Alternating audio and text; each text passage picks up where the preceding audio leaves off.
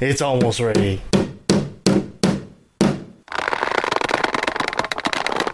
Kevin, what are you building? Is that a. Uh, excuse me for a second, Nancy. Christina, I've got puppies over here. Nice puppies. I'm so excited. Now, now, do it now. Launching.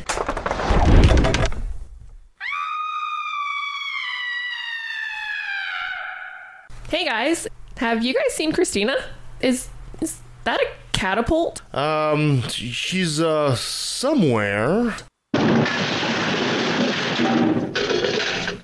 Hi, this is Sarah Austin from the Sarah Talk podcast, and I took a left at the valley and wandered 40 days and 40 nights. That's awesome. Oh, that was perfect. I know we shouldn't have to scream that we're atheists. You know, we don't have non astrologers and all that. But with the religious people taking over the world, I mean, we can either speak up or be pushed into a corner. I'm proud to be an atheist, a skeptic, a non-believer, an infidel, a heathen. I call it how I see it. I say it's ignorance, and you just call it faith and unsubstantiated claims. That's something to be ashamed. I'm an atheist. Coming at you from the long weekend, this is Left of the Valley. My name is Kevin, and I feel that being cremated is my last hope for a smoking hot body. Dope. Joining me as usual is a team whose door is alarmed, the window is startled, and the floor is somewhat taken aback. She had a chameleon who couldn't change colors. It was reptile dysfunction. Nancy. Oh, I like that one. and she loves bad joke about eyes. The cornier, the better. Kristen. Oh, that was good. That's how I roll. But it's Guys, welcome back. Hope you had a great week. It is. I think you need to explain long weekend Yeah, to it is. those who are not in Canada. That's right. It is a long weekend. What's what's so special about this long weekend? I can't even know. But before we do all that, It's Victoria Day. oh yes, Victoria Day, the one queen we don't care about. Excellent. And of course, let's not forget the return of Dominic is back. I'm back. Welcome back, buddy. Thank you. Been a thank you. while. It's been a quite a while. Yes, good Yeah, stuff. but it's always a joy to have him. yes, absolutely. And we miss him when he's not here. Yes, yes, yes. With And every we, bullet. we need to improve our aim. Yes, absolutely. and you know what? We have a special guest in the show. We have a friend of the show, Jill. Hi, Jill. How you doing? I'm fine. Great. Hey, we managed to have that out of her. now, we might not know, but uh, Jill is actually, she's not an atheist. She's actually a Mormon. We've never had a Mormon on the No. show, so this is fun. Uh, you know, it's kind of funny because a couple of weeks ago I was saying that you know, seems every time we get these these uh, preachers at the door, for every ten knocks, it seems like eight of them are Jehovah's Witnesses and only two of them are Mormons. Like it seems there's much less of them. And right under my nose, my friend Joe, who we've been friends for acquaintances for quite a while, um, I had no idea. So right under my nose, I had a Mormon that- all this time. But that keeps up our reputation as being the most diverse podcast on the internet. Yeah, I guess we so. really are. I yeah. guess so. And proud of it. Yeah, absolutely. And uh, of course, there's been a lot of things going on. And of course, I gotta point out that Dominic just turned 14. Oh, Dominic. Oh, happy birthday, buddy. Thank you. yeah. Happy birthday. How does it feel to be 14 now? Um, another day in a year? Pretty much. Doesn't change from being 13, does it? Nope. Exactly. There's no difference. It kind of keeps going that way, pretty much. Yeah. Yep. And he's sporting a snazzy new Apple Watch for his birthday. Look at that. Fabulous. Yeah, she's looking pretty snazzy there, buddy. I might have to steal that off you. No. Go away. Yeah, I hope you're still here when we uh, celebrate your 21st. Yes, exactly. Come at me, bro. He just flicked open a switchblade comb at me. The old classic switchblade comb. I used to have that same thing when I was 14, and now he's got one. Amazing. Uh, so today we're going to have a fantastic show. We're going to be talking to our old friend David Fitzgerald. Always a pleasure. Yes, probably one of my favorite guests of all time, and I've got many of his books right there uh, that I'm looking at, and uh, we're going to be talking about Moses Oh, and the wow. historicity of Moses. Moses. Quick question for you, Jill. Uh, in, in in your faith, is Moses a v- really um, celebrated character? He's considered a prophet. Yeah. Okay. Cool. Perfect. Makes sense. Perfect. We're gonna be crashing those dreams soon. but first, let's do a chit chat. Um, did you guys hear that uh, Germany opened a six-mile e-highway, electric highway near Frankfurt? Essentially, they have 670 volt, uh, 670 volt cables overhead that can be used with conductor rods, and they can But they're powerful enough to uh, for semis, just like the uh, just like the the, the, the, the buses in Vancouver, to get underneath and connect. And then they're electric, they're electric semis, and they power that. Um, Wow. You have to be going less than 56 miles an hour to connect and uh, it would save about 40 uh, 40 ton truck about two, uh, 20,000 euros in fuel cost over 62,000 Wow. miles. 20,000 It's, 20,000 it's euros? operational now. Uh, well, there's six miles of it they've done. And yes, it's operational.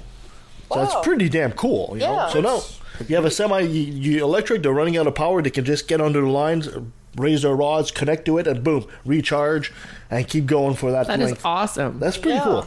Switzerland did the same thing with electric cars, didn't they? I don't know. I don't know. Could be. We'll have to look into it.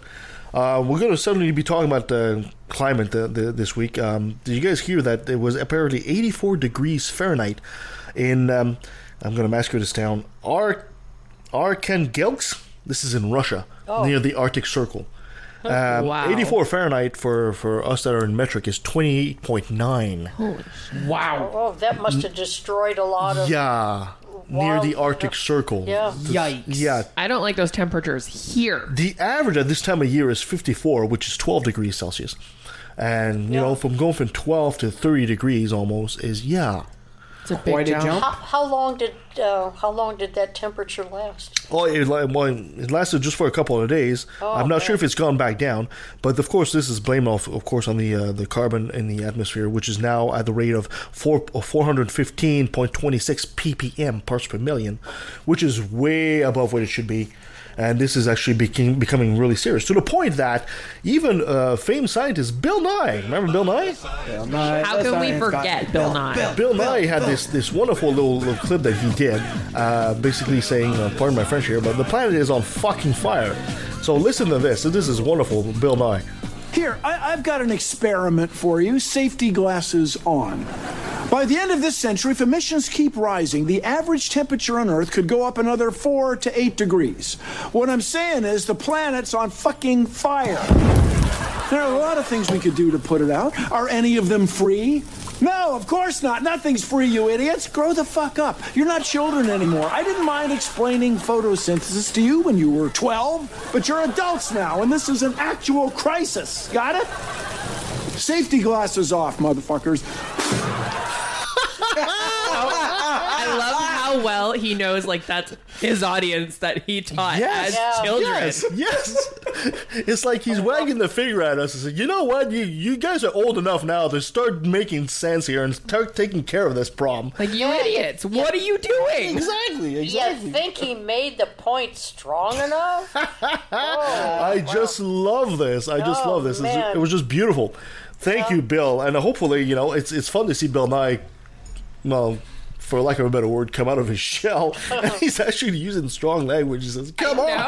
No. I love this. Fix it now. I'm gonna, unfortunately, I still have some bad news. Um, koalas. Everybody loves koalas, right? Yes. Well, they're now functionally extinct. I read I that. heard. Yeah. Yeah, due to deforestation. There's a report by the Australian Koala Foundation which the population is below the point of producing a viable genetic diversity of in a generation. Uh, so there's about 80,000 left of them. There was uh, 333, uh, sorry, th- 330,000 three years ago. Wow. Yeah, so essentially, uh, yeah, Well, the, the, the, the really bad news is, is this is just the begin. Well, I don't know whether it's the beginning, but it's a trend. yes, Yeah. There, yes. There's no way that a lot of these species that are on the edge are suddenly going to revive unless they're put into some kind of a, a program. And Unless we actually do step up and Yeah. you know get Yeah. to, because by themselves, like I said, it does sound like you know eighty thousand koalas. You say, well, it's not like there's twenty left. You're right, but at eighty thousand, there's there's going to be much less genetic diversity. It's Yeah. going to weaken the species to the point that you know the next couple of generation of koalas are going to be going to have to start having real health issues. Yeah.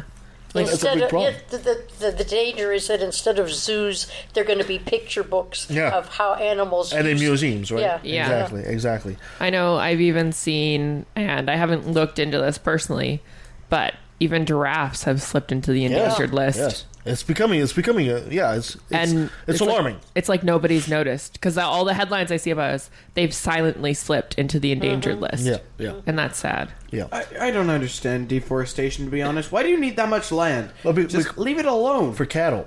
You need that land for farms. Yeah. you have land already. Just you just No. Well, It's the thing is, is the more Yeah. the more more of us eat hamburgers, the more land they need to deforest because the more cattle they need to produce. It's it's it's all linked together at some point, and it's it a comes right back. really to us. sad cycle. Yeah. Speaking of which, which is sort of a tangent, but have you noticed that here in the grocery stores in British Columbia, they're now selling plant-based hamburgers? I have. I didn't um, see how I much they were, but them. this was the first week that I noticed that they're available commercially. I hope that's a good thing, but let's taste them before we. Well, I've, Thanks, I've, A&W. I've, I've, ta- I've tasted the one at A and W, and it tastes actually really, really good. Oh, have you? I, I don't know how much about the science behind it. Uh-huh. If it is actually you know just a fad, because it's a bit like a product that says, "Oh, it's organic," but is it really? You know. Yeah. So I don't. I, I, I need to study this a bit deeper. But um, the one that I tried at A and W was they called the Beyond Meat Burger. It actually tastes fantastic. oh, really? Yeah, absolutely. I was pleasantly surprised by that. I expected it to taste a bit like weird and mushroomy or something like that, but no, not at all. Um, in other news, uh, do you guys, speaking of Mango Mussolini there, you guys see that uh, Trump decided to pardon Conrad Black? you what? Yeah. I I mean, who, who, who's surprised? I mean, he'll pick. He's going to pick the biggest slime bags. Yeah, to- exactly. To, pardon, as long as they were nice to him. The former media mogul that was a longtime friend, apparently, was convicted of fraud in 2007. Um, apparently, he wrote a book and uh, in, in praise of Donald Trump. By the way, would, uh, maybe we should tell you that. Hey, Bernie Madoff, if you happen to be listening by anyway, uh, by any chance, and you want to get out of prison, just write a nice book about how Donald Trump is the best president ever. And then he's going to do exactly what he did to Conrad Black. He's going to phone you personally to tell you apart. Because apparently that's how it works, cleaning the swamp, apparently. Pardon my French. What the fuck are you doing, Orange Justice? yeah. And last but certainly not least, I certainly want to hear you ladies, uh, your opinion about this. The whole Alabama and now misery misery Missouri, Missouri, should call it misery. Uh, the whole abortion issue they have down there, And Ohio and, and Ohio. Missouri. It's like ah, and Alabama, and they're they're finally gathering all of these suits to go to the Supreme Court, Yes. so they can say, "Hey Kavanaugh, you're our guy. Exactly. Hey Gorsuch, you're our guy. Exactly. We've been waiting forty years for this." The worst part is what they're doing right now is actually unconstitutional. And they know Yeah. this, but the thing is, is this is why the Supreme Court um, justice was so important because what they do is they interpret the Constitution. So if the justices interpret the law, whatever law that they're passing right now, which is actually unconstitutional according to all the experts. But if the justices say, no, we actually don't see it that way, we see that it's actually, yeah, it's it's actually in the in the spirit of the Constitution. Boom, it's done. It's now the law of the land, and this is Yeah. exactly what those, those Christians groups are doing. Which, of course, they don't realize that they're destroying so many lives of women by doing something like that. It's Yeah. like, my God, what are you thinking? Well, this is, I mean, this is what is so horrible about it is that you have legislators, and if you follow the news at all, most of the legislators who have been really rabid about passing this have absolutely no knowledge about No. about Yeah. um, biology or or conception or any. They they've just made it up out of whole cloth, and the other legislators go, well, we don't care about the facts. We just want abortion to end. Yeah. So we'll vote regardless of what you say.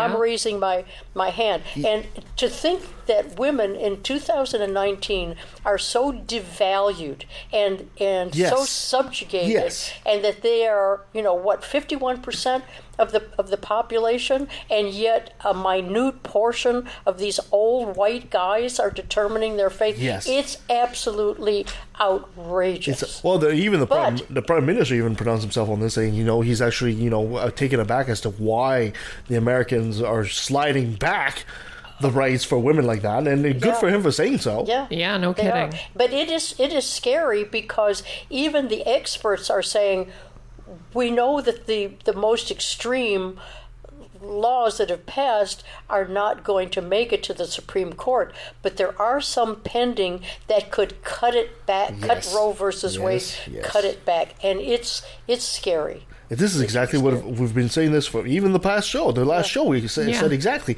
This is why Christians always fight. They fight till the end like that because they know they're just trying to slide under the door. Right? That's all they're trying to do, so they can get their their Jesus into i- i- into uh, wherever they are there. Yeah, and, there are conservatives in Canada who are also trying to do the same Yeah. now. marshaling their forces Exactly. to do exactly the same. But you know, to to see women finally come into their own, to be able to actually have the equality that they deserve, and then have the abortion people say, "Oh no, you can't." Yeah. It's just It's a slap in the face. Yeah. So I'm sorry if you're a 12 year old girl that just got raped somewhere in uh, Alabama there, but you're fucked. Your life is done. Yeah. Uh, they're, they're not. They're not. You know, if you happen to be pregnant by your rapist, there, that's too bad. You And know, that really is the sad part. Yeah. Sad part Yeah. about it. Now, hopefully, the ACLU and other organizations are going to stop the law from actually taking effect, but then it's going to go to appeal and then it's going to go to the Supreme Court. So it's iffy whether or not it's actually going to be the law in those particular states because it wasn't it, it, it, it was meant to be as draconian as possible for the courts Yeah. so we'll have to see we'll if the it. Supreme Court isn't corrupt, uh, big word if, this should not pass because it's unconstitutional, according to the experts. But if somehow this passes, what what have we done into the world? Well, honestly, what have they done? And you know, it's not it's not up here in Canada, but you know, we could see some conservative politicians using the same tactics to try to bring this kind of stuff up here. Uh, the, the the guy who might very well be our next prime minister, Andrew Scheer, did say he would consider reopening the abortion debate right here in Canada. So exactly, exactly, right. So it's, unfortunately, in Canada, we have this nasty, nasty tendency. In English Canada, anyway. I can- say that because I'm French Canadian. we have this nasty tendency to just look south of what goes on, and you know, start mimicking whatever happens down there, and good or bad, and that's a problem. Yeah. that's a big, big problem. It's time we start looking south and start learning what not to do. This is one of the reasons why I think a lot of people, a lot of Canadians can learn stuff from Quebec because Quebec has a tendency to look to Europe. They don't look south. They don't look to the United States really to see what should. goes down. They look to France. They look to Belgium. They look to these places, right? So th- this is also why Quebec right now is the most progressive province in the country by far, right? But anyway, that's my opinion. That's only Definitely a good idea. Yes, I, I, I think so. Anyway, let's move on. My dear Nancy, you got a top ten for us? of course i do Fantastic. All right, so summer is coming. People want to look buff. They want to get their swimming suits on. They want to get out there and, and play. You I know, just waxed my tennis and bikini all the line. sports. There we go. So. oh boy, Yeah, so let's have a top 10 today about the best workout videos so you can get yourself in shape. Okay, now this right, was Kevin, pay attention. now, a- a- as with everything else, everything that um, is on a list is subject to the people's subjective views, and this is only one list called madfit.org. Okay. But let's see if any of you have actually heard of any of these workout videos, or if you've if you've actually, you know, I would like to point out for people that would criticize my shape, I round is a shape. It's a good. It's a good shape. that Round is a very lovable shape. It's a very, very. It is. Okay, here we go. At number 10, um, this is a workout video called Alo Yoga. Has Alo anyone heard Yoga. of Alo Yoga? It's uh, a stretching out um, type video, and it's supposed to be one of the best videos um, on YouTube. And it's um, there's also an apparel brand called Alo Yoga. Yoga. That uh, it kind of goes along with, with what they're. When they say aloe, to is do. it like my, So I they're- want to think like aloe vera, the plant. Yeah, no, They're, these guys aren't trying to sell you anything during the functional flow um, of the video itself. It's just sort of a, Okay. a marketing thing that's associated Aloe with. yoga. Marketing Anyway, tactic. flexibility and inner peace. Nobody's heard of it here, so Nope, nope, No? very not. I have heard of goat yoga, but not aloe yoga. Okay, it, the aloe is all small letters, A L O, and then yoga. Okay, number nine. Same is thing called, as meditating, you'd think. Yeah.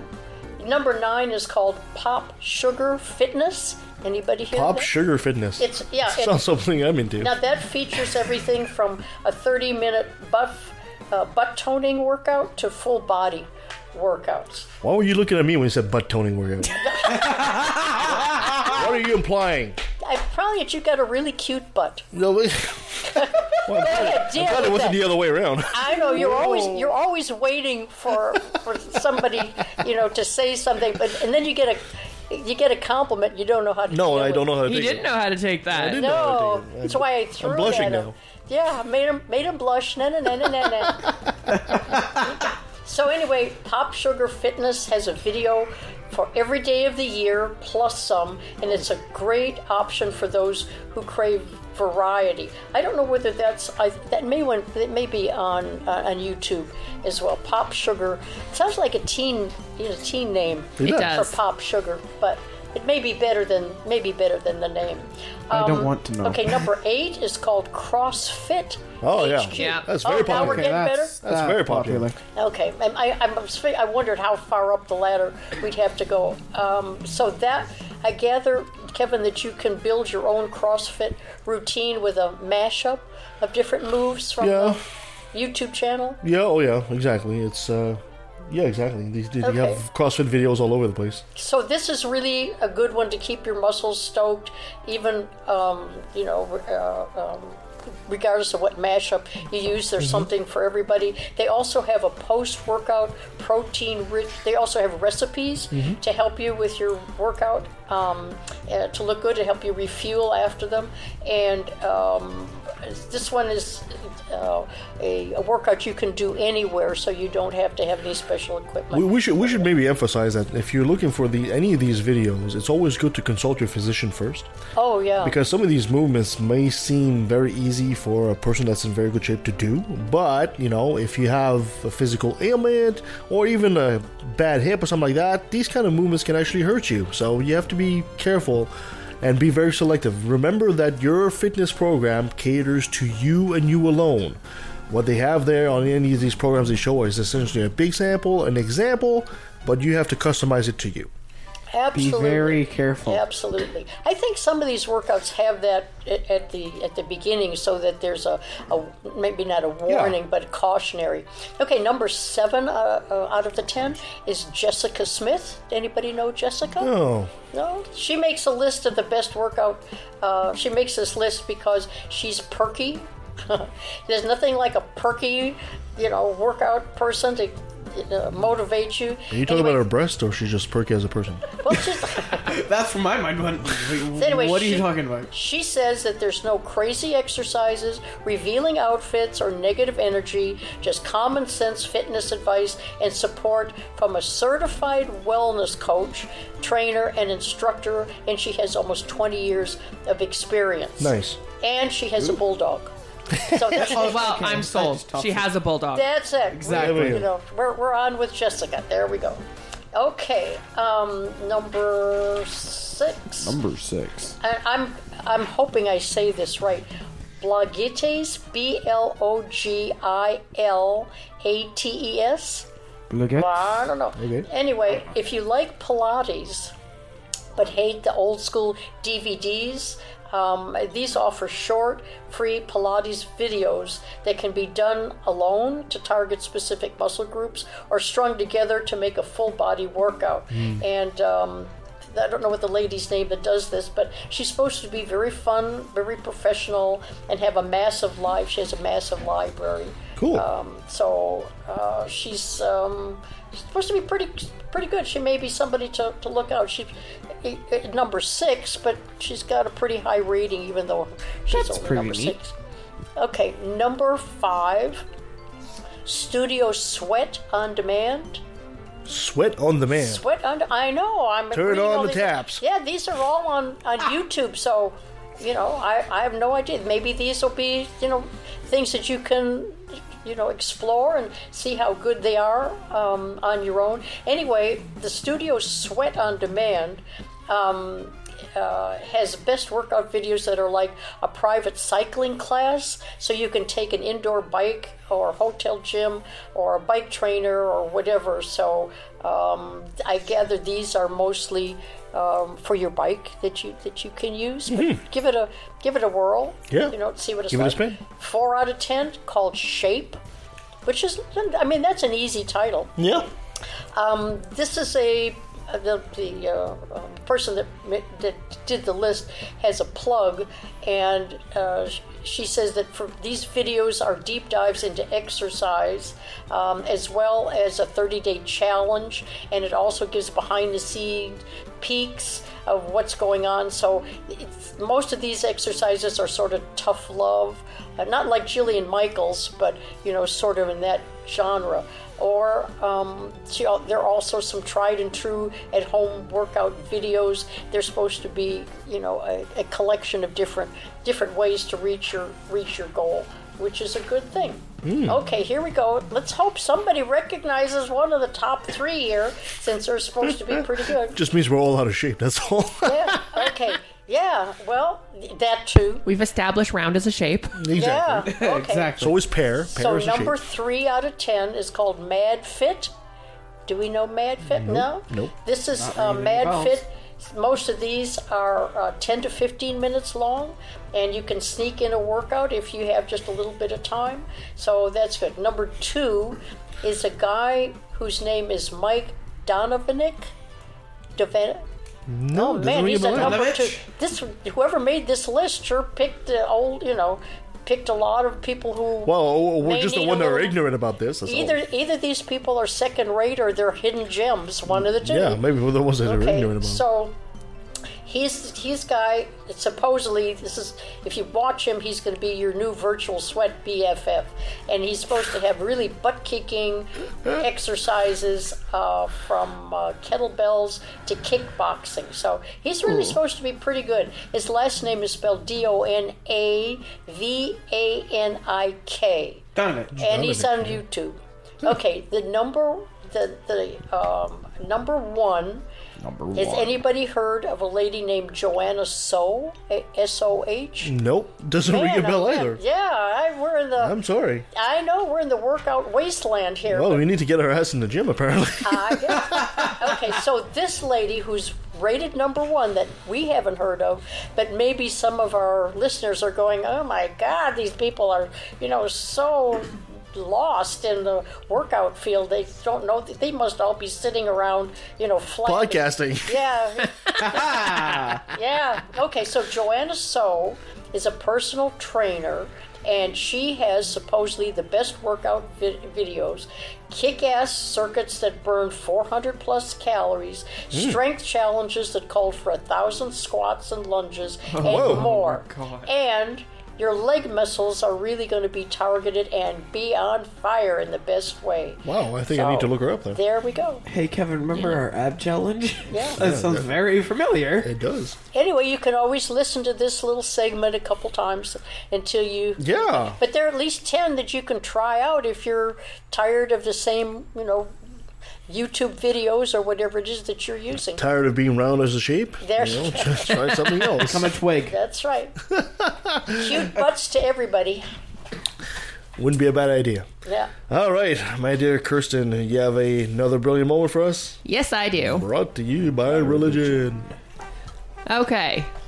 So, under Jewish law, on the Sabbath, which is Friday night to Saturday night, correct? That's right. A lot of people don't know that. You're not supposed to carry any of your possessions between private domains and public domains. So basically, you can't take things from inside your house to outside of your house. Hmm. But what if you want to take your baby to synagogue? Or you need to move your car out of the driveway, but it requires taking your keys outside, which you can't do because that's your those are your private things. Yeah, it's considered work, and uh, under Jewish Sabbath law, you're not supposed to work on the Sabbath. However, Orthodox Jews figured out a loophole. All they have to do is turn a public domain into a larger private one. And problem solved. They accomplish this by creating what's known as an Eruv. Mm-hmm. An Eruv is essentially a gated community built using poles and string. You put up the poles all around a city, connect them with a string, and you've created a brand new giant private domain. They just created a whole Yeah, magic but- barrier. Right, but in, in, in all fairness, a, a lot of Jewish communities that do this use the electric poles as their as their boundaries. So they they're bound by the the uh, electric um, um, system that's Yeah. already in place. So they go with kind of a pre-existing. correct, Oh, if possible. So, in other words, they're just trying to find a way around uh, God's laws, essentially. So Yeah. in Manhattan, they don't use just the electric poles. Manhattan has one of the largest permanent eruvs in the country, costing an estimated $150,000 a year to maintain. If you want to see what a harmless religion delusion looks like, which, you know, it's kind of nice finding that loophole, um, this may be the best example. So what they basically have, and there was a picture, is just strings on the pole on poles all over the place, and normal people don't even see them. So every Thursday before dawn, a rabbi drives the perimeter, checking to see if wind or or fallen tree branch has broken the line, and there is usually a few breaks. Um, so a construction company is called, and the rabbi gets in a cherry picker with fishing line in hand to repair the eruv. Because if you're driving around the perimeter, and you realize the string is broken, then God can sneak in and see that what you're doing is not right. That's right. here's a question: Manhattan, not kosher. like New York, or hmm? Manhattan as in New York? Yeah. I believe so. Yeah. Oh my God! Well, wherever, wherever there's an Orthodox community, you're going to find Uh, them. yeah. Yeah. Uh, New York seems to be a. I, I, we don't have a lot of Jews around here where we are, No. but there seems to be a lot of them in New York. So Because And you're just- out in the Bronx. That just sounds like just it just made me happy because it's this fun little loophole that they found. yeah, and they, just they're very good at doing that. Yeah. it's like and I- this I- particular one. I saw one time the the uh, a telephone they've invented where they're not supposed to push a button on the Sabbath, right? It's work. They're not supposed to. It's pushing a button is work. So what they, do is essentially there's a phone that kind of dials all the numbers at the same time. But if you if you if you uh, if you insert a rod somewhere, it stops it from dialing that particular number or something like that. It's it's just a a, a gimmick to go around being able to push the button, you know. And it's all done just because of the Sabbath. And it, you look at it, this is how ridiculous is this? You know, but But that's, I mean, it's important to obey all the rules. Yes. I, Yes. I The wonder best if you have from religion. if you have one Orthodox community, let's say in New York, and you have another Orthodox community maybe eight blocks away, do the lines intersect? or do you, or, or do they make or do they have you know some kind of a cooperative um, arrangement where they enlarge to take Maybe. in both of the orthodox so so you're saying so they have but the- if one is orthodox and the other is ultra orthodox they don't all they they don't believe the same Hmm. so, you have one string perimeter around one community, another string. So they Yeah. like they make it like a, a, a string bridge from one community know. to the next, and you can go in between the two. no I, I i don't know i mean it, it It's just absolutely Orthodox Jewish. Uh, we don't talk about them a whole lot, but god damn, they're funny. Some of their Well, beliefs the, are just actually, the hysterical. Orthodox, the modern Orthodox now, are, are, are, are doing well in the secular world. Mm-hmm. So it's the ultra Orthodox. Oh yes, the ultra Orthodox. Yes, yes. Both, I mean, all of whom observe the Sabbath, but with a greater degree of, of Those are the guys, restriction. those are the guys that wrap themselves in plastic Yeah. and airplanes and, stuff like that. And in some of the ultra, in some of the ultra Orthodox temples, they actually hire a non-Jew Mm-hmm. to take care of the, the, the temple and to make sure that everything is is uh, in working order. you never heard that one, Dominic, did you? Yeah. Nope. No, what they do is if they fly and they're not supposed to be close to to, to, to a cemetery, it's like they don't want to be infected by the dead or something like that. So they wrap themselves up in plastic in the plane, so as the plane is flying over the cemetery, so they don't get infected by the dead. That's essentially it. Yeah, I know it's, it's just hilarious. But, And that's the ultra. That's not the Orthodox. no, that's the ultra. Yeah, that's the ultra. Like the Orthodox. There- There's a the- the difference. Har- yeah. Yeah. Wow. Yeah. I have a Anyway, question. How would you determine it? Is it just by fishing line or is it an It's- actual it's- string? I believe it's just fishing line that they use. ten pound test. Good luck saying seeing that then. No, but they know where it is. You know. Yeah. It's mo- like it like it said in oh. the article. Most people don't even really know it's there. Oh Jesus! But it's just a really fun mental image to see like this spider web of string over the city. What if they have these little count these little weight bobbers as well? So when God passes by, it kind of it kind of shows that you know the power of God's nearby. There, it's dipping. That's good. That's good. Is that all you got for us? Yes. No, I've got Oh, more. okay, go for it. By all We've got means. time for more. I've got more. Round two. So, South Dakota's Republican governor, Kristi Noem, recently signed into law Senate Bill 55, a bill that requires all public schools to display In God We Trust signs in a prominent place beginning the next school year. But the bill itself is fairly vague beyond those rules. And during a meeting of the Rapid City School Board, members of the Working to Initiate Social Equality Club, or WISE, at Stevens High School presented the board with a version of the sign they wanted to see in their school. Instead of just saying, In God We Trust, it includes a lot of other words too. The sign offers a circle of options to stand in for the second word in the motto, including God, Yahweh, ourselves, science, Allah, Brahman, Buddha, and the spirits. No Satan. No Satan. Oh, I feel like that would have been a little bit of a hard one to in, pass. in Satan we trust. I don't know. Mm. But I like it how they put all of there. yeah. Yeah, good luck with that. Exactly. I think that's a really foundational element of American society is that we are a cultural melting pot and it is really important that we make all people who come to America to feel welcome and to be more in accordance with the First Amendment since we all have the freedom of religion, says Abigail Ryan, a Stevens student and member of WISE. The board heard the students the student group's opinion but took no action on the matter. I think this is like I love how they've gone about mm. like okay fine if we have to have this let's try something let's try changing it a little bit Yeah, yeah, exactly. Well, is there anything push that says around. in no God we trust? yeah, that's. I mean, Oh boy. in Satan we trust? Yeah, I, I, I totally agree. I mean, if you're going to include everyone, then It said in science The- the- we trust, so They're it did have ourselves and science in there They're, as try, well they're trying so hard. They're trying so hard to put in God we trust. Uh, and you know what? They're, the original model of the states, E pluribus unum, is so much better. It is. It, it's. It's. It's classier. It sounds better. It, it has more meaning to it. They're trying really, really hard to really impose this God we trust thing, and they really shouldn't because they're they're, they're, working on the myth that the United States was built as a Christian nation. They're working on that, but if as soon as you take a, a, a look into it, uh, even a cursory look into history, you realize it's not. But their entire foundational speeches as a nation right now, as a Christian quote unquote nation, count on this myth that the United States was built as a Christian nation. it's a myth, but at the same time, you've got the First Amendment that separates church and state. Yes. And that's so hard for Christians to. To or, people who are religious, it's so hard for them to understand. That's the law. You know, you can't put one toe over and say, "Well, it's okay Yeah. because we're doing it in the name of religion." no, you can't. Unless you have a Supreme Court justice That- that, yeah. interprets the Constitution to mean something else. Exactly, right? Yeah, and this is yeah. why they were so. Why we're going back to, to the beginning. Anyway, thank you so much, Kirsten. welcome And let's take a quick pause. And when we come back, we'll be with our old friend, David Fitzgerald. I'm so oh, excited. so excited woohoo! All right, so stay with us.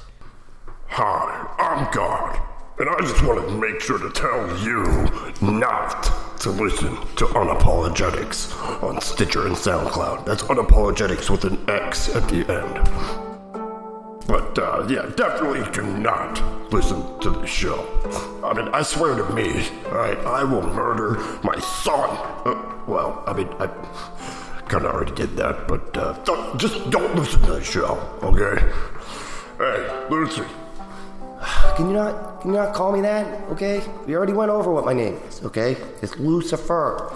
Alright, look, Luce. Uh, you wanna go with me? I'm gonna go fuck with this guy, Joe. No, don't don't do that, okay? Can you just leave him alone? Yeah, I'm gonna kill his family. No, don't don't do that. I'm gonna give him sores all over his body. Don't don't don't do that. That's disgusting. I'm gonna kill all of his livestock. You know. Stop stop saying things. Just stop. And I'm gonna blame the whole thing on you. uh, Alright, let's go, bud. Remember, don't listen to Unapologetix on Stitcher and SoundCloud. Hey, definitely definitely listen to that show. It's awesome. It's really cool. He's really a dick. I heard that.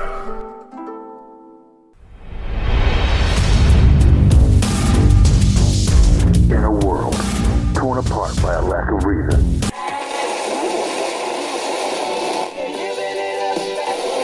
or lease.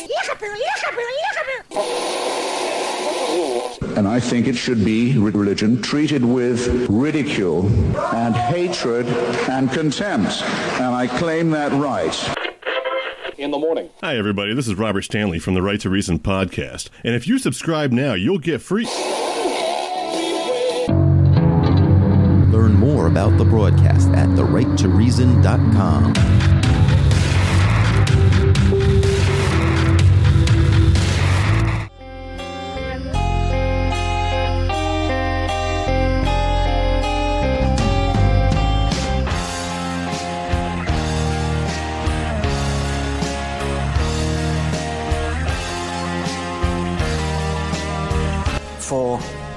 years, this old man had taught us and he had believed. He believed that the Golgi apparatus was an artifact. He thought it didn't exist.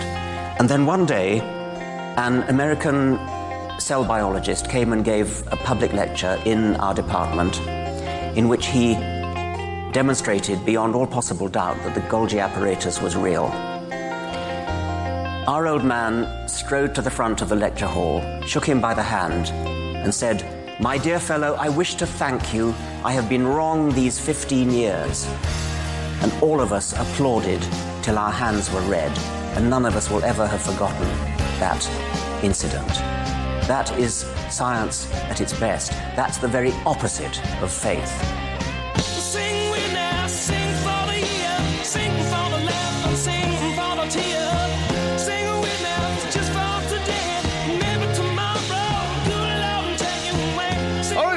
Guest is needs no introduction, but I'll introduce him anyway.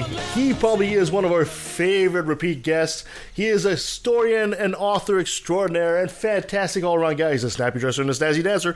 David Fitzgerald is back. Woo! Thank you so much, David, for being back. Oh, how can I say no to, to an intro like that? David, I know, I know, I'm sure many of our, our um, listeners have been following you and uh, your adventures here on the show and all that. But for some of us that are new, uh, some of our new listeners, maybe you'll be so kind to give us a quick bio as to who David Fitzgerald is. well, sure, sure, sure. Um, I am best known. I, I've done a couple things. I've been an activist in the atheist community for decades now, and I'm probably best known in that for uh, starting the world's first atheist film festival and uh, San Francisco's oldest Darwin Day festival, Evolution Palooza. Um, but I think even more than that, I became more famous as a, a writer um, doing biblical history. Um, I have a degree in history, but I kind of shark away from calling myself a historian since I'm not uh, in academia. Um, but the books I've written are mostly about um, the historicity issue of Jesus. Uh, there's nailed 10 Christian myths that show Jesus never existed at all. Fantastic. And uh, uh, a follow up uh, series called The Complete Heretic's Guide to Western Religion, which has a book on the Mormons and uh, a three part uh, follow up to Nailed called Jesus Mything in Action, um, where I just lay out all the, the arguments that um, point to the fact that Jesus probably didn't exist. In fact, personally, I don't think there is even a chance he existed at all.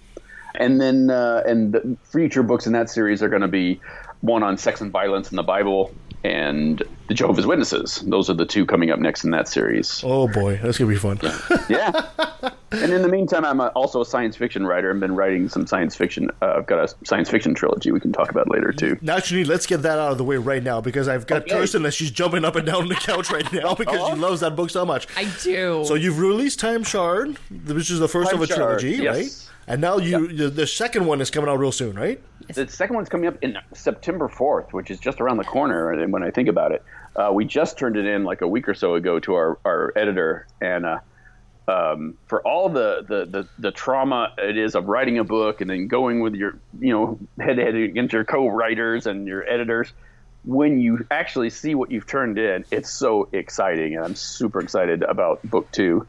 Because I, I love book one but I think the books just keep getting better and better. Honestly, I think the series, all the mysteries that we we lay down in book one, start to, to reveal in book two and three. And uh, I'm sorry, I'm laughing here because Kirsten's like giddy like a little girl there. She's on the couch, she's almost jumping up and down. She's like, "Yes, me too. I want the book." I don't want to wait until September. But I do have it on pre-order already. Which is which is so hilarious because Kirsten ninety seven percent of the time she's like like a tombstone, just super quiet. Then she throws one line in there, and now today she's like completely like fangirl, like yes. I love you, Kirsten. I love you too, and I can't wait for Shadow War. Oh god! And September fourth, you said. September fourth, uh, and unless something goes wrong in the publishing world, which which never happens. No, of course not. Never. never, never. It, will It's come like- out September fourth. Okay, so so let so let's make sure No, that somewhere in uh, next September we, around the same we, we bring you back to talk about that. Okay. Oh yeah, let's do. Perfect. In the meantime, today we are talking about Moses, and now Moses is quite the character in uh, the Abrahamic religion, especially in the Jewish religion. Yeah, Uh, sure. But you, well, you know what? Let's let's give you the mic at this point. what are your thoughts on Moses? Well, yeah, I mean everything you said about Moses is is dead on. Here's the funny thing, though. Um, Moses probably didn't exist at all, and I know I get a lot of crap from Christians and atheists for saying that Jesus didn't exist at all, and, and a lot of the other New Testament figures didn't exist at all. But the funny thing about Moses is when you're talking about Moses, uh, Samson, uh, Joshua, Abraham, most of the heavy hitters in the Old Testament, that's not controversial at all to say that those guys didn't exist. That's currently the overwhelming scholarly position among non-Christian scholars. Of course, the Christian scholars are still saying that the Adam and Eve and the snake existed, and Noah put all the animals in a boat. So, but but against uh, objective scholars and archaeologists, um, th- not only did they not find any evidence for that, but they have all this evidence that um, that at best the Exodus story is an allegory, and um, th- and the origins of the Hebrew people are much more rooted in Palestine itself. Um, but, but all these all these tribes that you get mentioned in the Old Testament as being the enemies of the Hebrews, like the Midianites and the Moabites and the Ammonites, um, it looks like originally Hebrews were Canaanites just like them. Hmm. Okay. Interesting. Yeah. Now, now the idea the idea of Moses uh, not being a uh, an actual character of history uh, is fairly recent. I mean, it's I think It I think it was I think it was proposed like somewhere in the seventies at first, right? Well, uh, yeah, uh, about 30 years ago, there was a biblical historian named Thomas Thompson, Hmm. and just coming, his career almost got squished before it began because his he wrote his dissertation arguing that most of the Old Testament patriarchs were just full on myth, you know, uh, in the story. And now, 30 years after, I mean, the, the I, I talk about this in Jesus Mything in Action, so you can Mhm. actually read one of the um, the case studies about biblical historians who get in trouble for not toeing the theological line. Um, Pope uh, uh, Ratzinger, which was uh, Pope Benedict, sorry, um, the Nazi Pope Joseph Ratzinger, when he was cardinal, he was one of the guys that almost got him completely derailed. Uh, Really? and so for 30 years, um, he was floundering around, couldn't get a position, couldn't get uh, invited to. Uh, he could get invited to um, scholarly uh, conferences, but no one would pay his way to go, and so he'd have to turn them down. And so after literally decades of this, he finds out that in uh, Europe, his idea that was so controversial in the 70s is now the leading scholarly opinion. And uh, he wound up getting a, a, a um, position at a university in, I want to say, Copenhagen, um, and lived happily ever after. But uh, it's it's amazing to know just how in the last, not even the last 50 years, but in the last 30 years, 15 years, 20 years, how things have changed. Um, and there's another great book actually that came out um, within the last, oh, I'd say the last 10, 15 years, uh, called The Bible Unearthed by two Tel Aviv archaeologists, Israel Finkelstein and Neil Asher Silberman. And they do an awesome job of just giving the archaeological evidence and current thought on all the Old Testament figures. And it's funny you know, it doesn't debunk them. You know, it says, oh yeah, there was a King Hezekiah and a King Josiah, and Jezebel was real. Um, but it really puts a different perspective on, like, for instance, David and Solomon, who probably existed, but not anywhere as cool as they are in the Bible, Mm-hmm. and just completely debunks um, these founding figures um, like Abraham, like Moses, uh, like Joshua, um, and talks about and well, they give the archaeological side, but uh, people like Thomas Thompson are and Martin Knopf and other historians are just saying that this is the founding myth of Israel, is the story of the Exodus. Um, Do you figure that sometimes maybe some of these characters are um, like the the, the the the ones that are actually they do have some some some validity in history, like some of the minor kings and stuff like that that are mentioned. Do you think sometimes that these were kind of added after the fact just to give more credence to the story? You know, like uh, I, I'm sorry, I lost the last part of that sentence there. well, I'm, I'm, I'm just saying, like for example, you know, I don't know, let's let's say let's say King Mahoba or something like that, and you realize, oh yeah, there actually was a King Mahoba, but uh, Oh, gotcha, gotcha. Yeah, yeah But, you, you you fuzzed know- out for a second there. I didn't hear what you said, but yeah. th- well, that's that's kind of a common theme is that we we like to think that oh, there must be a kernel of truth behind any kind of legend, fill in the blank. You know, King Arthur, Robin Hood, stuff like that. Um, but it's funny, especially in religious circles, it seems like the opposite is true. There's nothing implausible about the thought that Jesus was a just one more loser Messiah of the first century. There's dime a dozen of those, uh, and we have evidence for those. But when you say that Abraham, the father of Israel, Moses, the you know the the, the these these pinnacle figures weren't real, um, it kind of freaks people out. Um, but what we what it, it appears to be is that figures like Moses, um, like Confucius, like Aesop, like Solomon, um, they become placeholders for like hero stories and laws and parables and wisdom, um, so that. And, and here's an interesting thing about Moses: when you look at the stories that we get in Exodus and Genesis about him, um, there's all these extra details that only make sense. For instance, if the stories were originally about some other guy, um, like we have all these characters like the elders of Israel or um, Nadab and Abihu, who were you know sons of Aaron, and even Aaron himself. Um, but the, these these stories were originally about these guys, and they've become folded into Moses stories. Hmm. So you're saying that Moses may not have existed, but Aaron might. Well, no, no, no. I, I think neither of those guys exist. I think Aaron was put in there because there were priestly uh, interests writing these stories, and they wanted to to make sure priests had been there from the beginning. So they insert this, Oh, this doppelganger of Moses, his brother Aaron. Um, and yet you have stories. Uh, the one they mention is in Exodus 5, 15 and nineteen, where you have Moses and Aaron. Um, not confronting Pharaoh, but this unnamed foreman of the Israelite slaves. And then they bump into Moses and Aaron and tell them what happened, you know? And it's like, that's a weird thing to happen. Where, where was Moses and Aaron this whole time? Why weren't they doing it? And they was like, oh, because that was the sto- original story. Oh. And Moses and Aaron simply got added onto it. I guess, I guess it, would, it would be arrogant for for a priest class to say, "Yeah, we're direct descendants of Moses," but not so not so arrogant to say, "Well, yeah, we're not from Moses, but we're from Aaron's line, which used to be hanging with Moses, right?" Well, and there's all different kinds of literary reasons for the way they treat characters like that, and you know, give them flaws and give them, uh, um, you know, heroic attributes. Um, but yeah, but it it seems like it's a literary creation and not a a actual historical fact. Um, and just the just the way that the Old Testament came together.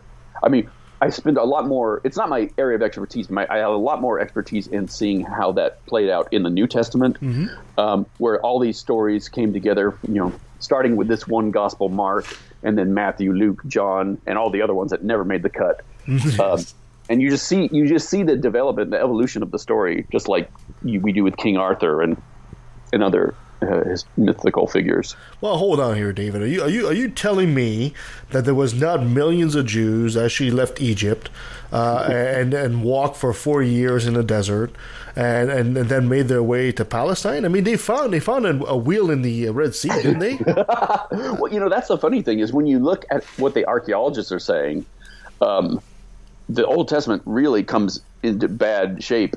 Um, some of the like the worst crimes in the Old Testament, where there's genocide against this city or that city, the only thing that makes them bearable is the fact that oh, that city was abandoned long before the Hebrews ever came, according to archaeology. So that's just a lie. They're just making up this story that we were badass and destroyed this whole city uh, that we found in ruins.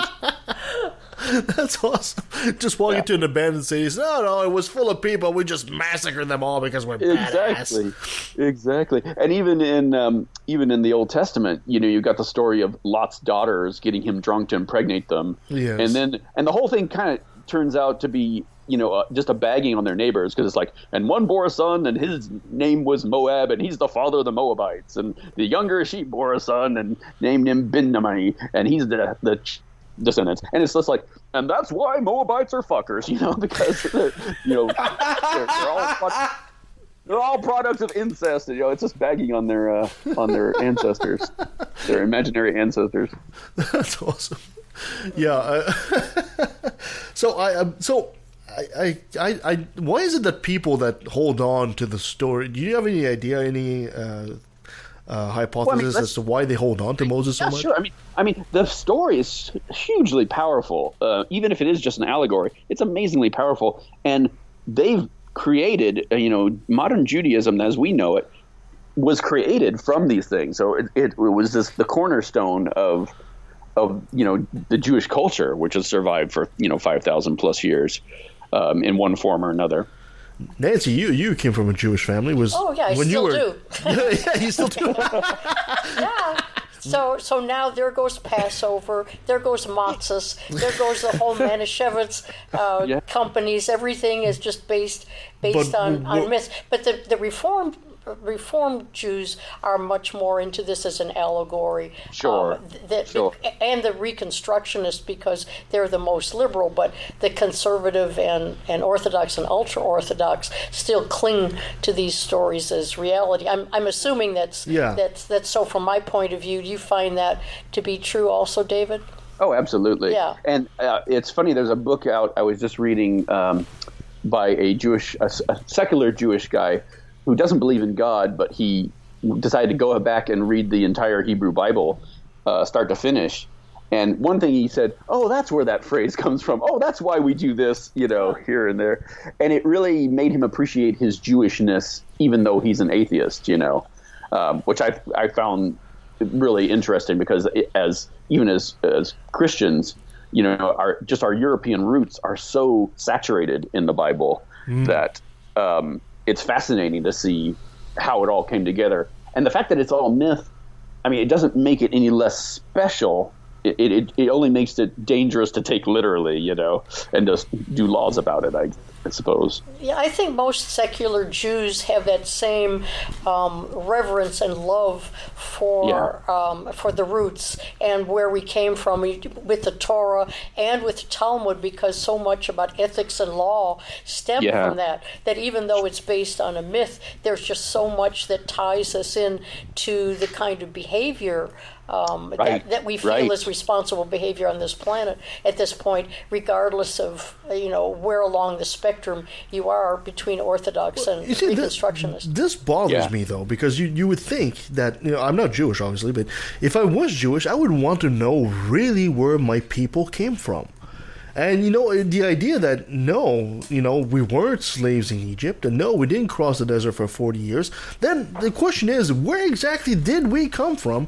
And it seems that a lot of Jews don't seem to be uh, to, to care about that. Uh, you would think I, they would. I don't know if that's true or not. What do you Yeah. think, David? Yeah, yeah, I, I, would- I would agree with Nancy on that one. Um, I think they do care. I, or, so, you know, maybe maybe they do. Maybe they think they already know the answer because I, I find when I bump into atheists and I try to tell them something like Jesus didn't exist, they already think they know who Jesus really was. Yeah. Um, so trying to say that the whole thing was a myth is a hard can be a hard sell for people. Hmm. But but I mean, for Moses, um, it's it's easier, I think, in some ways to say that because all these elements that made Moses story, we can trace them out. For instance, probably the most famous story about Moses, his childhood, is that he was found in a uh, a basket floating in the river Yes. from by the princess of Egypt, and that story is taken 100 percent from a story a thousand years before the supposed time of Moses, from Sargon of Akkad Ah. um, the the Akkadian story. Um, and again, there's no historical evidence for virtually anything in the Exodus story, but rabbis have broken it down into the the mystical meaning of it, the symbolic meaning of it, just the same way that early Christians did with Jesus' stories. Do you think that you know if somebody was to criticize, you know, one of the reasons maybe because the, the myth of Moses endures is that if people criticize what is quote unquote the origins of the Jews, then you're being anti-Semitic. Sure, sure.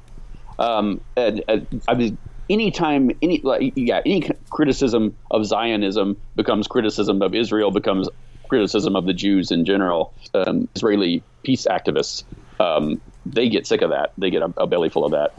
Uh, sorry, sorry about sorry about there. You just uh, you just cut off for half a second there, Dave. Oh, sorry, sorry. Um, for instance, there's all kinds of uh, peace movement and peace activists i who are Israeli, and they have to put up with that kind of nonsense too. hmm Yeah, exactly. So it's becoming a huge issue in the United States too. I mean, it's, it's just uh, just on the political level. Uh, you have politicians as soon as they mention something that's uh, anti-Israel in any way, shape, or form, or criticize of Israel with their treatment of uh, Palestine currently, uh, they get huge backlash. Yeah, and it's funny. You'll, you know, Israel politically has done things that if it was South Africa doing, no one would have any problem condemning it. Yeah, you know? exactly, exactly. Um, and it's just it's one of those things about history. The the Jews and the Christians have had such a weird push me pull you love hate relationship. Um, it all gets fraught and mixed up with. Uh, it's it's easy to get it to to um, you know get sidetracked Hmm. from any serious thing. So, so what else in the uh, the the story of Moses? Which is, let's face it, it's a pretty fascinating story, and it, Oh, makes, yeah. makes for a good movie if it's done uh, properly. Uh, what what else? I mean, we talked about the basket there within the found by the princess. In there, is there a lot more from the story of Moses that you think was actually borrowed from other myth?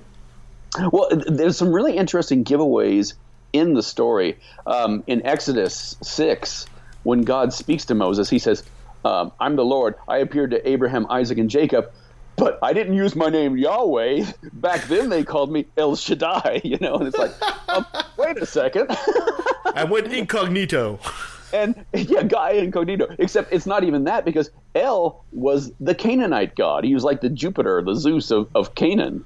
Um, and Baal, uh, who's the the constant bad guy in the Old Testament, was almost like a brother to, to Yahweh. Um, so it's very incestuous with all these other Mesopotamian gods and goddesses.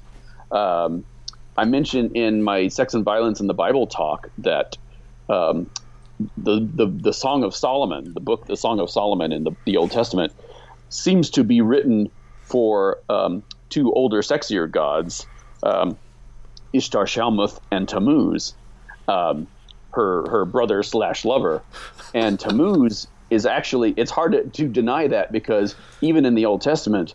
Um, we have one of the prophets complaining about women in the Jewish temple itself mourning for Tammuz, uh, this pagan god, and even today, one of the months of the of the Jewish calendar is still named after Tammuz. um, so it's so funny how, for such a famously monotheistic religion, you when you go back to the founding documents, you can see that at best it's henotheism, which means oh yeah, there's lots of gods, but our God is the number one God. Yeah, or even, exactly. Or even well, no, there's lots of gods, and maybe there's some are tougher, but he's our God, and we belong to him because you know that's it. And there's no there's no carrot and stick of heaven and hell. It's like nope, you have to obey him because he's your God, and he's bigger than you are, and he's the boss. I, I And- just I just love how you just went like older, sexier gods because my mind right away went to cougar god. Oh, god. Tammuz is the cougar god. oh God! picks up picks up younger bo- gods in bars. Where did your mind go? Oh, Do you really want to know? no, I really don't. Sorry, sorry. I, I'm, try- I'm trying to be serious here. oh, okay, so let's keep going with the cougar. I don't know, sorry. The, the older, sexier guys. So, the show takes a different turn. Oh boy! All right. Save it for past nine o'clock, So Kevin. yes. So You know, you know, I should have mentioned beforehand that in addition to writing science fiction and biblical history, I also write erotica. the Red Diaries of Tammuz. That's there you go.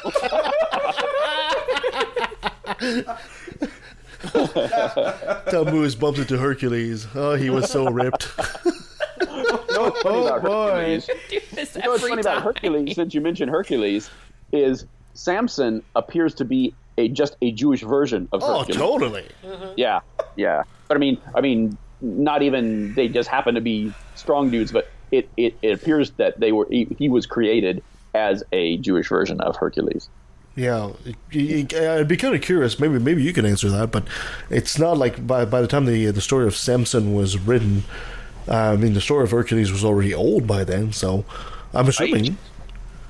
Right.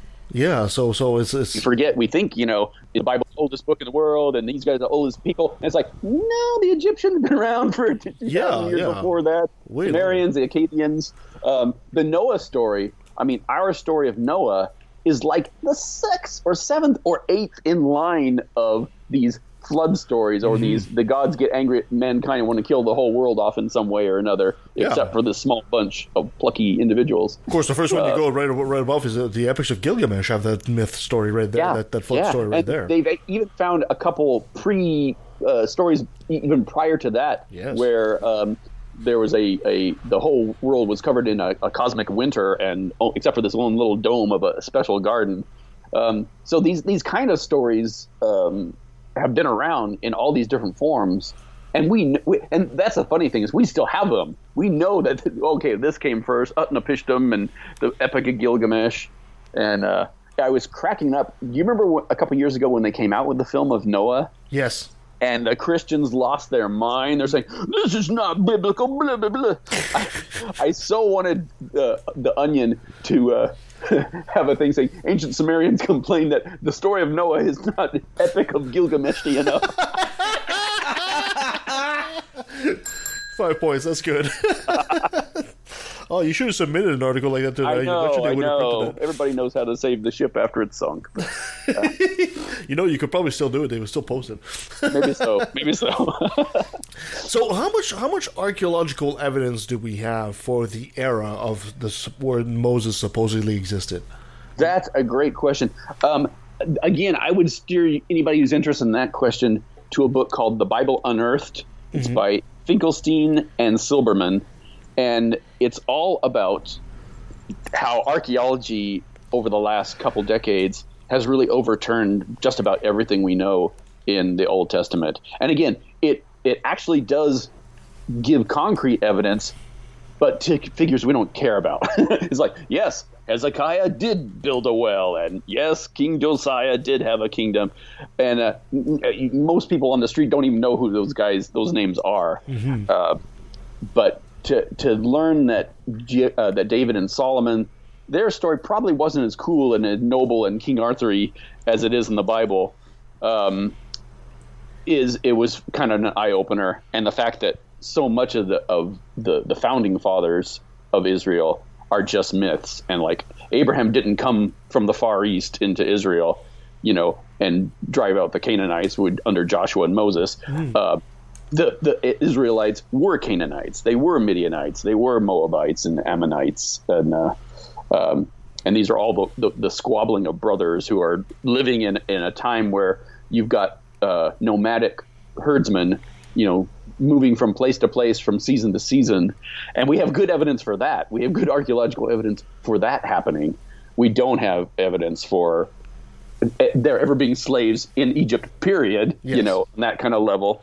Um, we know they didn't build the pyramids. We've got the, the we've got the tax permit, the the the, the uh, tax records of the people who did build the pyramid and the pay records of the people who did build Tax permit. Yeah, oh yeah. Yeah. The Egyptians used to write everything down. Yeah, yeah. It's kind of a um, huge they had, oversight They had they to keep track this. of this. This was a huge public, er, and it all happened basically within a single person's life. All the the big, the Great Pyramids were built, and so yeah, we know who built them. We even know the nicknames of some of the teams. they were like, you know, the drunkards of Minhotep or the friends of Khufu, you know, uh, because we've got their graffiti oh, that they've left, you know. Uh, it, it, it's it's just it's just fascinating how the lack of archaeological evidence for the Old Testament, how how preve- uh, prevalent it is, how prevalent it is, and how not controversial that is in secular uh, circles. I mean, you listen, you, you know, you you argue about this with a Christian, and they'll have a laundry list of all these historians and say, "Oh no, no, no, blah blah blah blah blah blah blah," um, and it's like you go, you take anybody who's not tied into Christian theology, and it's like, "Oh yeah, no, no, those guys didn't exist." Yeah. And, uh, and again, 30 years ago, that was probably blasphemy, and now it's virtually uh, uncontested. Yeah. you know, Yeah. because of the, the state of the evidence. The evidence points in a completely different direction. Yeah, exactly, exactly. Wow. And I, and I can't help but think there's a metaphor for that in Jesus studies too, because when I wrote Nailed in 2000, when did that come out? 2010, I guess. Um, the- I got so much pushback, not just from the Christians, that's no surprise, but from our fellow atheists who said, "Oh no, no, no, no!" And seven years later, when I came out with Jesus Mything in Action, um, the pushback has been so much left, less just in those seven years between those two books. Um, it's it's getting less controversial for people to think, yeah, you know, that makes a lot of sense. Well, it took a good 20 years for people to start accepting the idea that Moses, uh, once it was proposed, that Moses was not. Sure. And I, I think. I, I'll take at least yeah, I don't, that I for Jesus to too. that for sure. If but it's not just it's fascinating that these glacial sea changes can happen, and they can happen in our lifetime, and we're seeing them happen. Well, I think it happens when the old guard essentially dies, and then a new guard comes in, and they don't they don't have the same view, right? I think this is. Yeah. It's exactly that. And it doesn't hurt. It doesn't hurt that they do have the evidence and the physical evidence for it too. That's true too. Although I think Jesus it might take a bit longer because Jesus, after all, he is uh, the Lord. Jesus, uh, Moses was a great man, a prophet, etc. But he's not the God, right? Very good point. Very good point. I think and take- yeah, I, I honestly I think Christianity will go away before uh, mythicism, Jesus mythicism, ever becomes any kind of majority position. Oh, really? For that very reason. For that very reason, because you can you can make room in your Christianity for uh, evolution. You could even with some, if you really held your nose tight, you could make room for the those being myths in the Old Testament. But man, you mess around with the New Testament, and whoa, they, they just shut down. Boom. Which is funny because it's not that much better of a story, if you ask me. the, the older the older book has got way better stories than the New Testament. Testament is like, uh, I don't know, keeps wag, keeps wagging its finger at me. It's like, uh, enough. anyway, let's go back to that cougar god. Uh, no, just kidding. Uh, so, so uh, what else in Moses' life do you think was actually cherry picked from other myth? Because it seems to be exactly that. These these these old figures are essentially amalgamations of other heroes slash great men of the time. Right. And then rebaptized into Abraham or Moses or whatever. Is there anything else that gives us a clue about Moses' uh, suspicious origins? Let's just say that. Yeah, well, I mean, there's things like a lot of the wisdom that we get, not just from Moses, but from other Old Testament figures. We find that in like older Egyptian sources and older Mesopotamian sources. Um, and again, that shouldn't really surprise us either, because this, this place, the, you know, the, the this area, the world of the Old Testament was a multifaceted world. I mean, it was Israel had the problem of being stuck between these two superpowers, you know, Babylon in the north and Egypt in the south. Um, and Babylon, of course, there was a whole chain of, you know, Sumeria, Acadia, all these Mesopotamian superpowers, one after another. But the the they were all constantly stuck between that Mesopotamia and Egypt, and it kind of influenced everything about Jewish history and the way, the amazing way that Judaism was able to say, "Oh yeah, our God is King of the world." But for some reason, even though we keep getting our ass kicked, you know, and we don't go on, on top, um, they found these ways to to make that work, you know, which is kind of fascinating. And and even though throughout Jewish history, you know, through Europe, through the ancient world, through Rome, um, they were always on the periphery, always on the outskirts, they had that um, what do you call it? That galvanized uh, cohesiveness that is what, at the end of the day, any religion and any culture needs to survive. They need to be cohesive,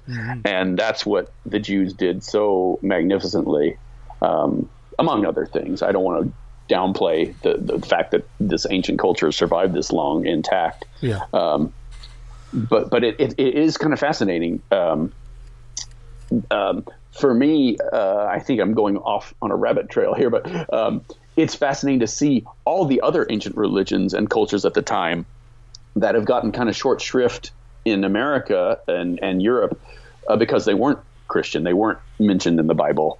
Um, but we have ancient writings from uh, ancient libraries that are as fascinating as anything we've got in the Old Testament.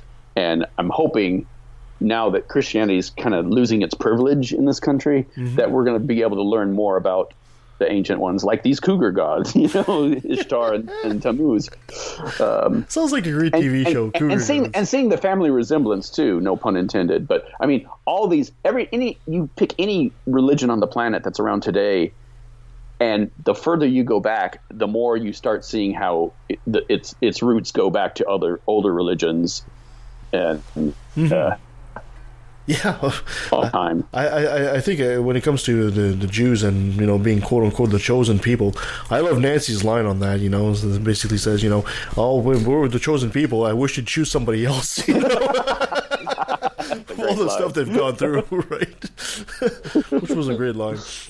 Well, Yeah. despite the fact that Moses and, and that whole story may be a myth, I hope Passover continues i- intact because it's Oh, such, sure. it, it's just such a lovely ceremony, and it has How to can do you with call it lovely? It's barbaric. oh uh, Passover. No, but I'm thinking, I'm thinking You're thinking that of the last. You're thinking of the Last Supper.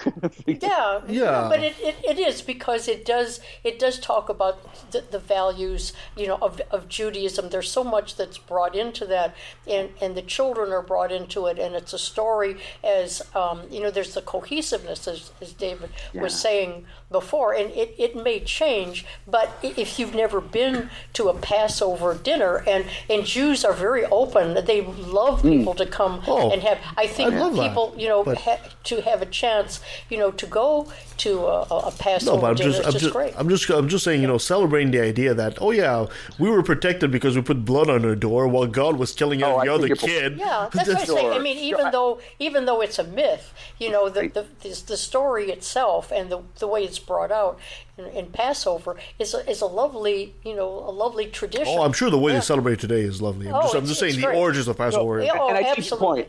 I, I take your point, Kevin, about the whole oh, and God picked the right children to kill. Yeah, You know, exactly. that, that part. Is, yeah, let's kill all these kids except the one that have lamb blood on them. Yeah, and, and I think again, Reform Jews, many of them recognize the fact that they are participating in a in a in a celebration that started with a myth, Mhm. not so much conservative, but even you know acknowledging that there is Sure. beauty, you know, in in that in that tradition. Yeah, sure, absolutely. And you know, it, it- you reminded me of something just now when you said that.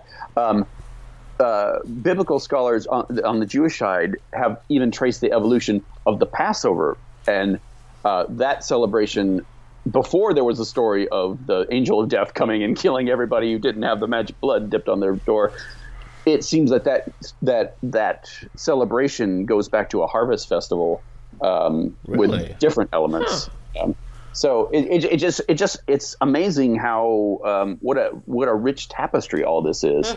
Um, And that's about the same time too, where a bunch of Jews decided to get into wooden submarines to come to America, right?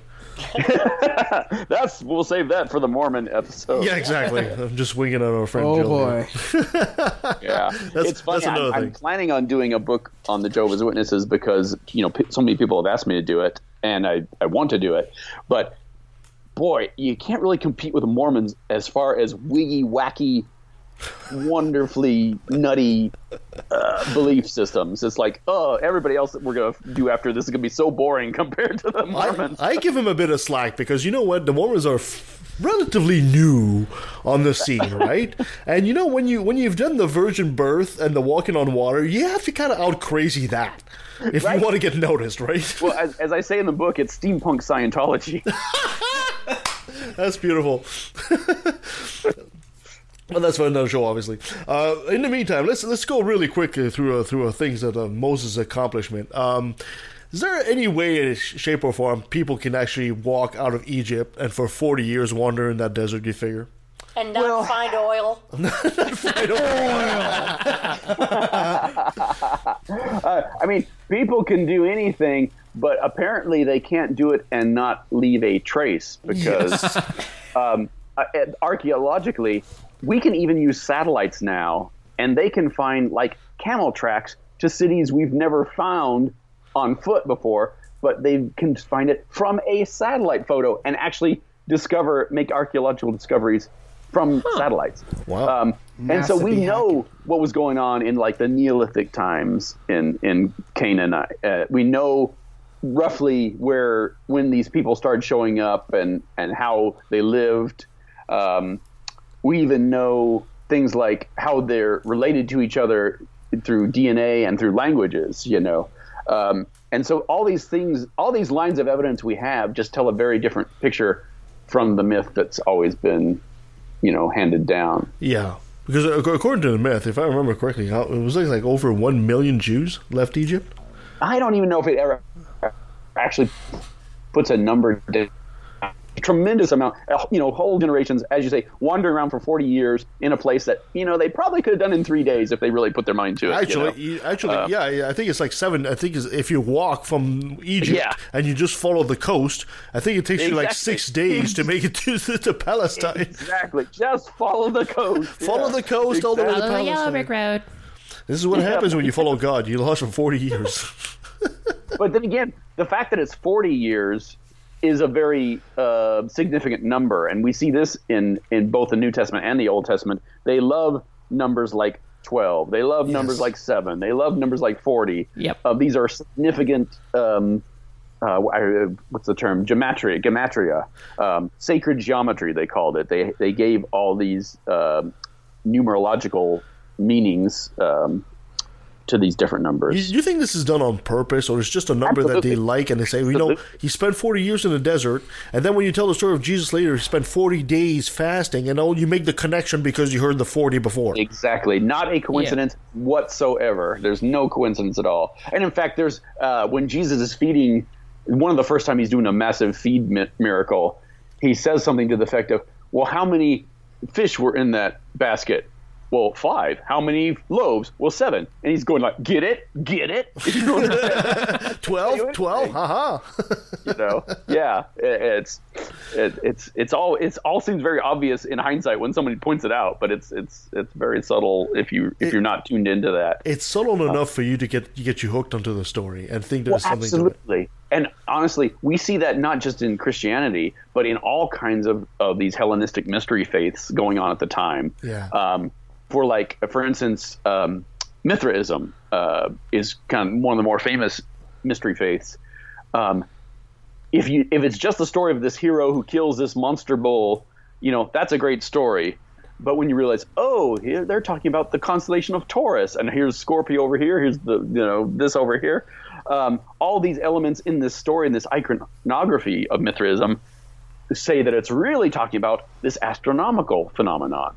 And we get this in Christianity too, where we have all these parables and um, on it, and and we even have early Christian church fathers making th- this outright saying this explicitly saying oh yeah if you read this story on its face it makes no sense whatsoever. It's crazy. But if you read it symbolically if you read it for its mystical allegorical meaning it's very very powerful.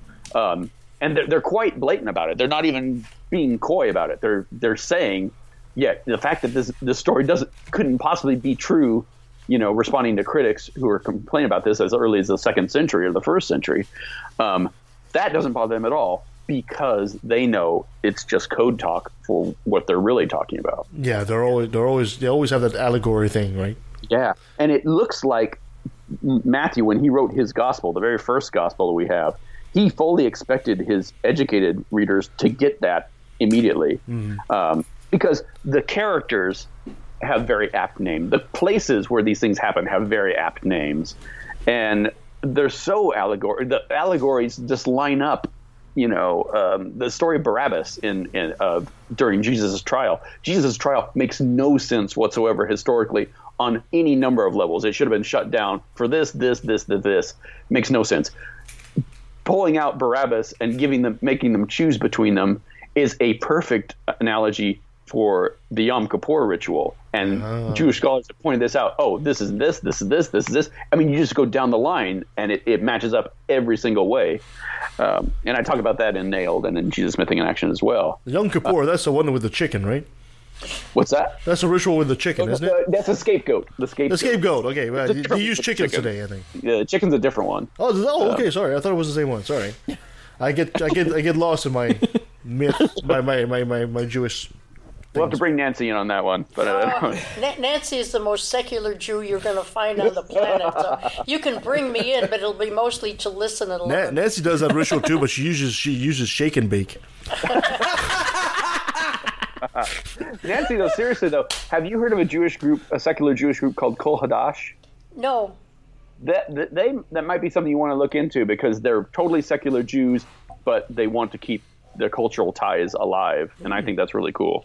Uh, well, up here in the north, in the northwest, and in our little section of the lower mainland near Vancouver, you really, if, if those groups exist, they're really, Well you know, hidden. maybe one or two or three or four that are meeting in private because I, I'm not familiar with uh, with their presence up here at all. In San Francisco, you probably, you know, are able to walk into a meeting once a week, you know, to be able to join. Sure. But here, it's it's much more difficult. Yeah, Gotcha. That makes Yeah. sense. hang around That the bagel sense. shops. The bagel. Oh, we, we need a good. Ba-da-da. Yeah, we need a good bagel bakery up here. Other than Tim, other than Tim Hortons. Oh god. so in conclusion, David, let's let's let's we're pretty damn sure that you know we're almost hundred percent sure at this point that Moses, yeah, you know, nice nice guy, nice story, but just that. Well, here's the thing. I can't emphasize this enough. This is not Dave, our pal, saying this. This is virtually every single objective scholar uh, uh, and archaeologist is saying, yeah, that not only Including did that not happen, that couldn't possibly happen. You know. Yeah, Um, and, and no no chariot wheel found in the Red Sea is going to change that story. exactly. You, yeah, exactly. You're gonna need a lot more than that. but there's some great books on like who wrote these bu- biblical books because um, Moses has been has been touted as the author of the Pentateuch, the first five Yes. books of the, the Hebrew Bible. Um, even like even though there's books that say and Moses died and was buried, it's like yeah, you know he wrote about his own death.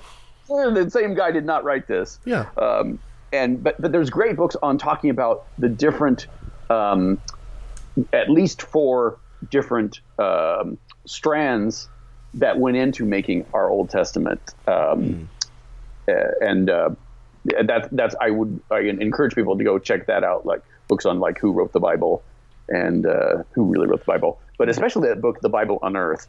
Uh, Bible Unearthed. Uh, it's just a fantastic book. I'll look it up for Uh, sure. D- David, and, and, and for for those of you who don't know, there's also a great book called Nailed and Jesus Mything in Action. I think you'll find those books. fascinating too. Oh yeah. I forget who wrote that, but no, no, it's a- some guy that works in a bookstore. I wonder. Da- David, you know, one last thing I gotta uh, if if the vast majority of scholarly secular opinions are basically saying, yeah, Moses was a myth, then why do we always come up with these stupid article once in a while? The last one I saw is, oh yeah, when Moses saw the flaming bush, he was probably high on mushrooms. Why do these stupid Yeah. opinion pieces come out once in a while, basically reinforcing the myth that he was real? They're putting like a different spin on it, Right, you know? right. But And they still that actually started in like Victorian times. There was this whole movement called the rationalists, where they said, "Oh, well, clearly Jonah didn't get swallowed by a fish, but maybe this happened," and they try to put a spin that that explains it away. Um, So you get to keep the that- myth, but explain it logically. Exactly, exactly. And they're, they're trying to find a good reason for why this story came about. And the thought of, well, somebody invented the story to make a theological point just never seems to occur to them.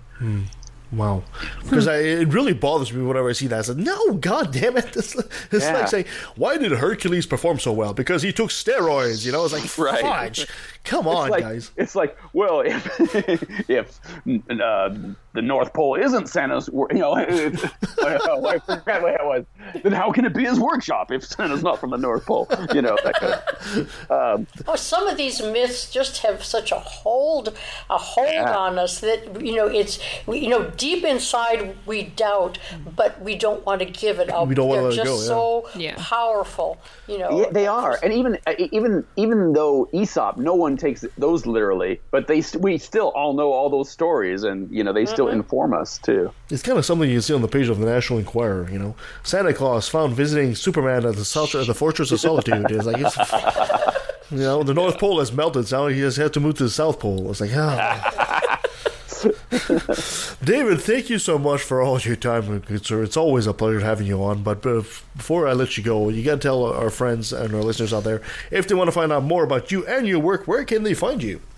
Um, you can find my books anywhere books are sold on the internet, um, or you can actually contact me directly, and I'll be happy to sell them directly to you to you and autograph them for at least as cheap as you'll get them from Amazon or Barnes and Noble.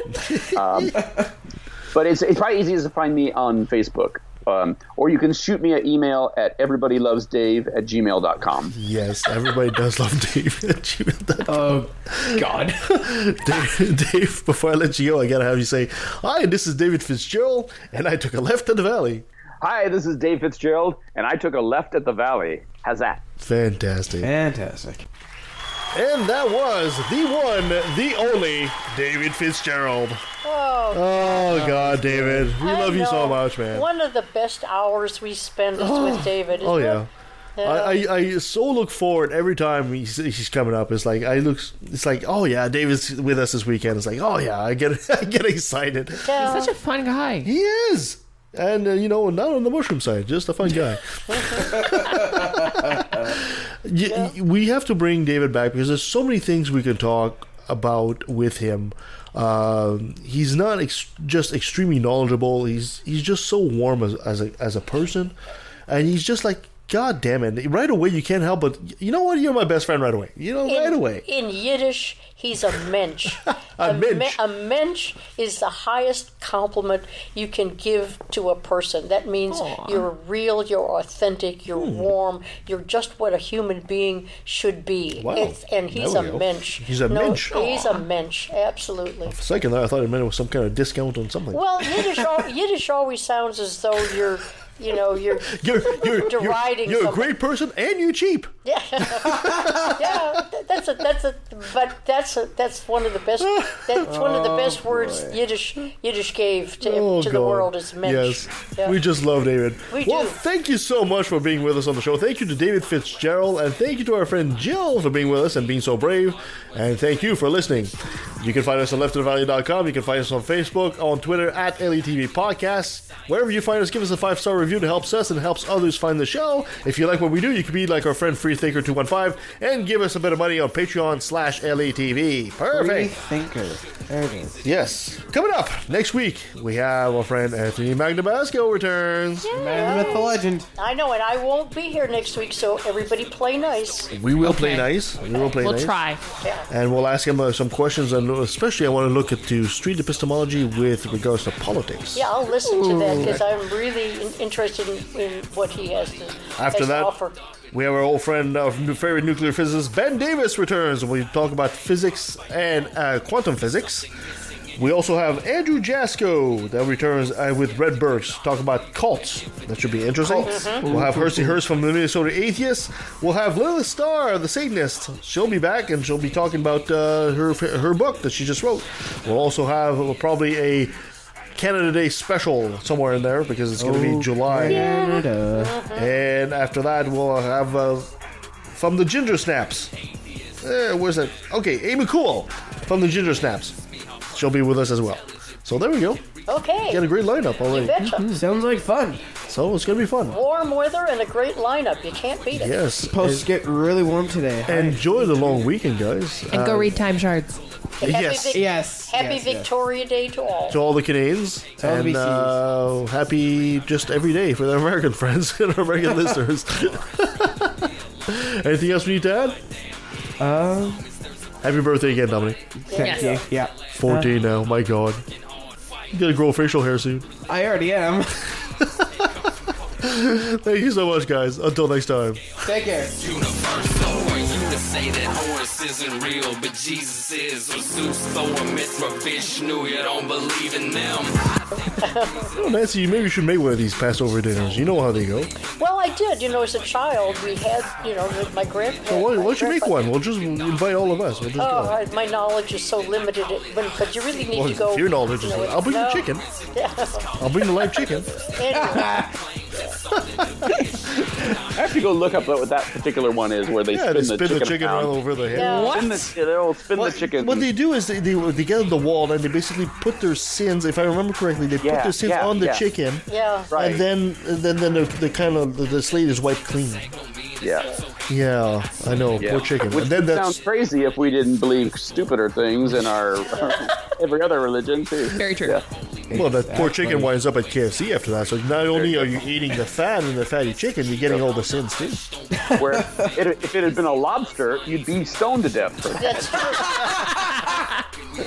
For That's true. all you Christians are meeting at Red Lobster after church, it's like, you know, shame on you. Oh boy. Oh. Working backwards in the only action or tactic I plan to practice now is to attack them. The parties of God's hands are bloodstained. Millions of murders by believers, and they're all in God's name. And let me take a sec, don't mean to sound so hateful, but I swear to God, pun intended, I find it disgraceful that many atheists are told to be quiet time to let it be known. I'm proud to be an atheist, a skeptic, a non believer, an infidel, a heathen. I call it how I see it. I say it's ignorance, and you just call it faith and unsubstantiated claims. That's something to be